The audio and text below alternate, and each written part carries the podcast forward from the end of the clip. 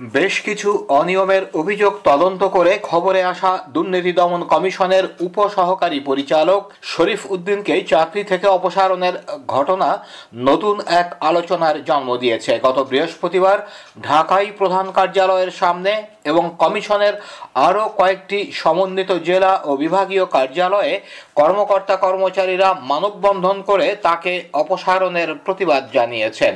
দুদক বলছে, অব্যাহতভাবে চাকরিবিধি লঙ্ঘন করায় কমিশনের ভাবমূর্তি রক্ষার স্বার্থে শরীফুদ্দিনকে নোটিশ ছাড়াই চাকরুচিত করতে কর্তৃপক্ষ বাধ্য হয়েছে। অন্যদিকে, এ ঘটনায় দুদকের বিশ্বাসযোগ্যতা নিশ্চিত করার জন্য শরীফুদ্দিনের চাকরিচ্যুতি নিয়ে সৃষ্ট ধোঁয়াশা দূর করার দাবি জানিয়েছে ট্রান্সপারেন্সি ইন্টারন্যাশনাল বাংলাদেশ টিআইবি বুধবার দুদক কার্যালয় থেকে শরীফকে অপসারণের প্রজ্ঞাপন জারি হয়।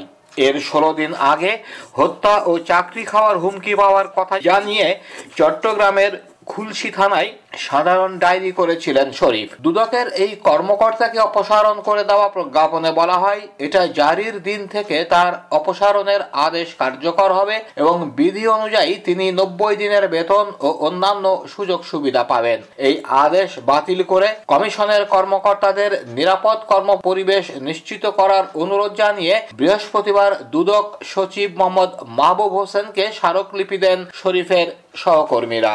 নিত্য প্রয়োজনীয় পণ্যের মূল্য বৃদ্ধিতে নাভিশ্বাস সাধারণ মানুষের চাল, ডাল, তেল চিনি সহ নিত্য পণ্যের বাড়তি দামে অসহায় ক্রেতা এমন পরিস্থিতিতে বাংলাদেশ ট্রেডিং কর্পোরেশন টিসিবি থেকে তুলনামূলক কম মূল্যে নিত্য পণ্য কেনার চাহিদা বেড়েছে। রাজধানীতে টিসিবির বিভিন্ন পয়েন্টে ক্রেতাদের উপচে পড়া ভিড় দেখা যাচ্ছে।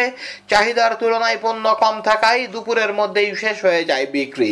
শেষ মুহূর্তে টিসিবির ট্রাক থেকে পণ্য কিনতে আসা অনেকেই ফিরছেন খালি হাতে। রোদের মধ্যে দীর্ঘ সময় লাইনে দাঁড়িয়ে থেকেও কোনো পণ্য কিনতে না পেরে অসন্তোষ জানাচ্ছেন ক্রেতারা। আসন্ন রমজানে এক কোটি পরিবার টিসিবির পণ্য পাবে বলে জানিয়েছেন বাণিজ্য মন্ত্রী টিপু মুন্সি। তিনি বলেছেন, আন্তর্জাতিক বাজারের সঙ্গে তাল মিলিয়ে চেষ্টা করা হচ্ছে যাতে কম মূল্যে মানুষ নিত্য পণ্য কিনতে পারে। আমরা চেষ্টা করছি যাতে করে সাধারণ মানুষের কাছে টিসিবির মাধ্যমে এবং যেটা বলা হয়েছে খাদ্য ওএমএস এর মাধ্যমে যেন নিত্য প্রয়োজনীয় এবং চাল, ডাল তেল, চিনি, এগুলো যেন পৌঁছে দেয়। আশা করি রমজানের সময় এক কোটি পরিবার সহযোগিতা পাবে। দেশের ষাটোর্ধ সব নাগরিককে পেনশন সুবিধার আওতায় আনতে পদক্ষেপ নেওয়ার নির্দেশ দিয়েছেন প্রধানমন্ত্রী শেখ হাসিনা। গত বৃহস্পতিবার এক বৈঠকে তিনি এই নির্দেশ দেন। বর্তমানে দেশে শুধু সরকারি কর্মচারীরা পেনশন পেলেও বেসরকারি চাকরিজীবী সহ সবাইকে পেনশনের আওতায় আনার প্রতিশ্রুতি ছিল আওয়ামী লীগের নির্বাচনী ইশতেহারে। বয়োজ্যেষ্ঠ নাগরিক ও হতদরিদ্র মানুষকে সর্বজনীন পেনশনের আওতায় আনার পরিকল্পনা সাজানোর কথা এর আগে মন্ত্রী এম এ মান্নান এক অনুষ্ঠানে জানিয়েছিলেন। গত বৃহস্পতিবার তিনি ঢাকার এক সংবাদ মাধ্যমকে বলেন ভাতাগুলো আমরা দিচ্ছি এইগুলাকে আমরা এক্সপান্ড করে এটাকে আমরা একটা বৈশ্বিক মানের পেনশন স্কিমে নিব, যেখানে প্রথম দিকে সবাইকে না পারলেও ভলান্টারি রাখছি, পরে দশ বছরের মাথায় আমরা পর্যায়ক্রমে সবাইকে এর মধ্যে নিয়ে আসব।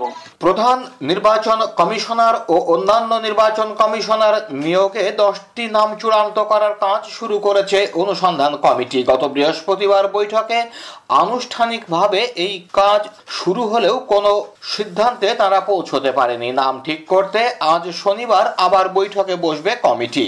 অনুসন্ধান কমিটি জনের নাম বাছাই করে রাষ্ট্রপতির কাছে পাঠাবে। সেখান থেকে প্রধান নির্বাচন কমিশনার ও চারজন নির্বাচন কমিশনার নিয়োগ করবেন রাষ্ট্রপতি। প্রধান নির্বাচন কমিশনার অন্যান্য নির্বাচন কমিশনার পদে নিয়োগের জন্য অনুসন্ধান কমিটিতে কারা কার নাম প্রস্তাব করেছে তা প্রকাশের দাবি জানিয়েছে সুশাসনের জন্য নাগরিক সুজন। পাশাপাশি স্বচ্ছতা নিশ্চিত করতে আরও কয়েকটি দাবি জানিয়েছে সংগঠনটি। গত বৃহস্পতিবার এক অনলাইন সংবাদ সম্মেলনে এসব দাবি জানানো হয়। অনুসন্ধান কমিটিকে সম্পূর্ণভাবে স্বচ্ছতার সঙ্গে কার্যক্রম পরিচালনা করে অভিজ্ঞ, সৎ ও সাহসী ও সুনামের অধিকারী ব্যক্তিদের খুঁজে বের করার আহ্বান জানিয়ে সুজন ওই সংবাদ সম্মেলন আয়োজন করে। সংবাদ সম্মেলনে লিখিত বক্তব্য পাঠ করেন সুজনের সম্পাদক বদিউল আলম মজুমদার।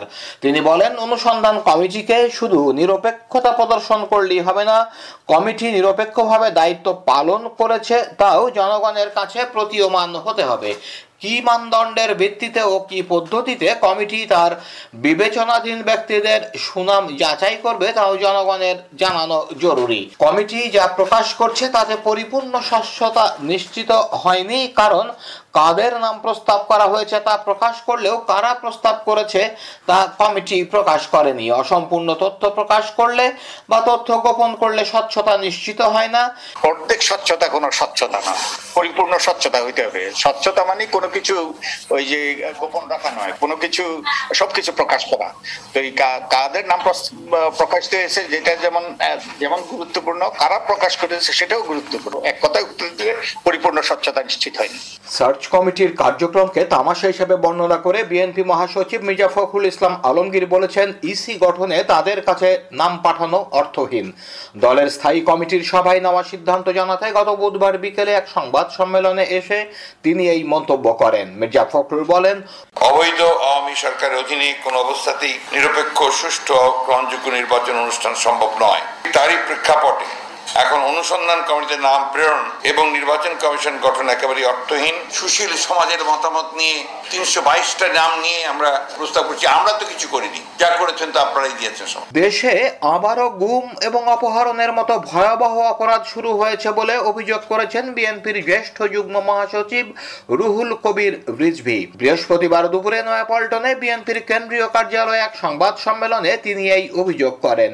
রুহুল কবির রিজভি বলেন, সাম্প্রতিক সময়ে র্যাব বাহিনী ও সাত র্যাব পুলিশ কর্মকর্তার উপর মার্কিন যুক্তরাষ্ট্রের নিষেধাজ্ঞা এবং দেশি বিদেশি মানবাধিকার সংস্থাগুলোর চাপে পিছু হটায় গুম খুনের আতঙ্কে থাকা পরিবারগুলোতে কিছুটা হলেও স্বস্তি নেমে এসেছিল। কিন্তু ইদানিং আবারও পুরনো পৈশাচিক চেহারায় ফিরে এসেছে, গুমের মতো ভয়াবহ অপরাধ শুরু করেছে সরকার। বড় প্রশ্নটি হচ্ছে, রাষ্ট্র সরকারের অভ্যন্তরে হচ্ছেটা কি? সরকারের নাটায় কার হাতে। বন্ধুরা, আপনারা জানেন যে অল্প কিছুদিন আগে সিরাজগঞ্জ সদর থানার যুবদল নেতা আকবর আলীকে আওয়ামী ক্যাডাররা নির্মমভাবে হত্যা করে। যেহেতু আসামিরা ক্ষমতাসীন দলের লোক, তাই তাদের গ্রেপ্তার করা হয়নি এবং গ্রেপ্তার না করার কারণে তাদেরকে তারা ওই যাকে হত্যা করা হয়েছিল, তার পরিবারের লোকজনদেরকে হুমকি দিয়ে বেড়াচ্ছে। ইতিমধ্যে তারা উচ্চ আদালত থেকে জামিন পেয়েছে। জামিন পেয়ে এলাকায় গিয়ে হত্যার আসামিরা ত্রাসের রাজত্ব কায়েম করেছে এবং নিহত আকবর আলীর আত্মীয় স্বজনদের দোকানপাটে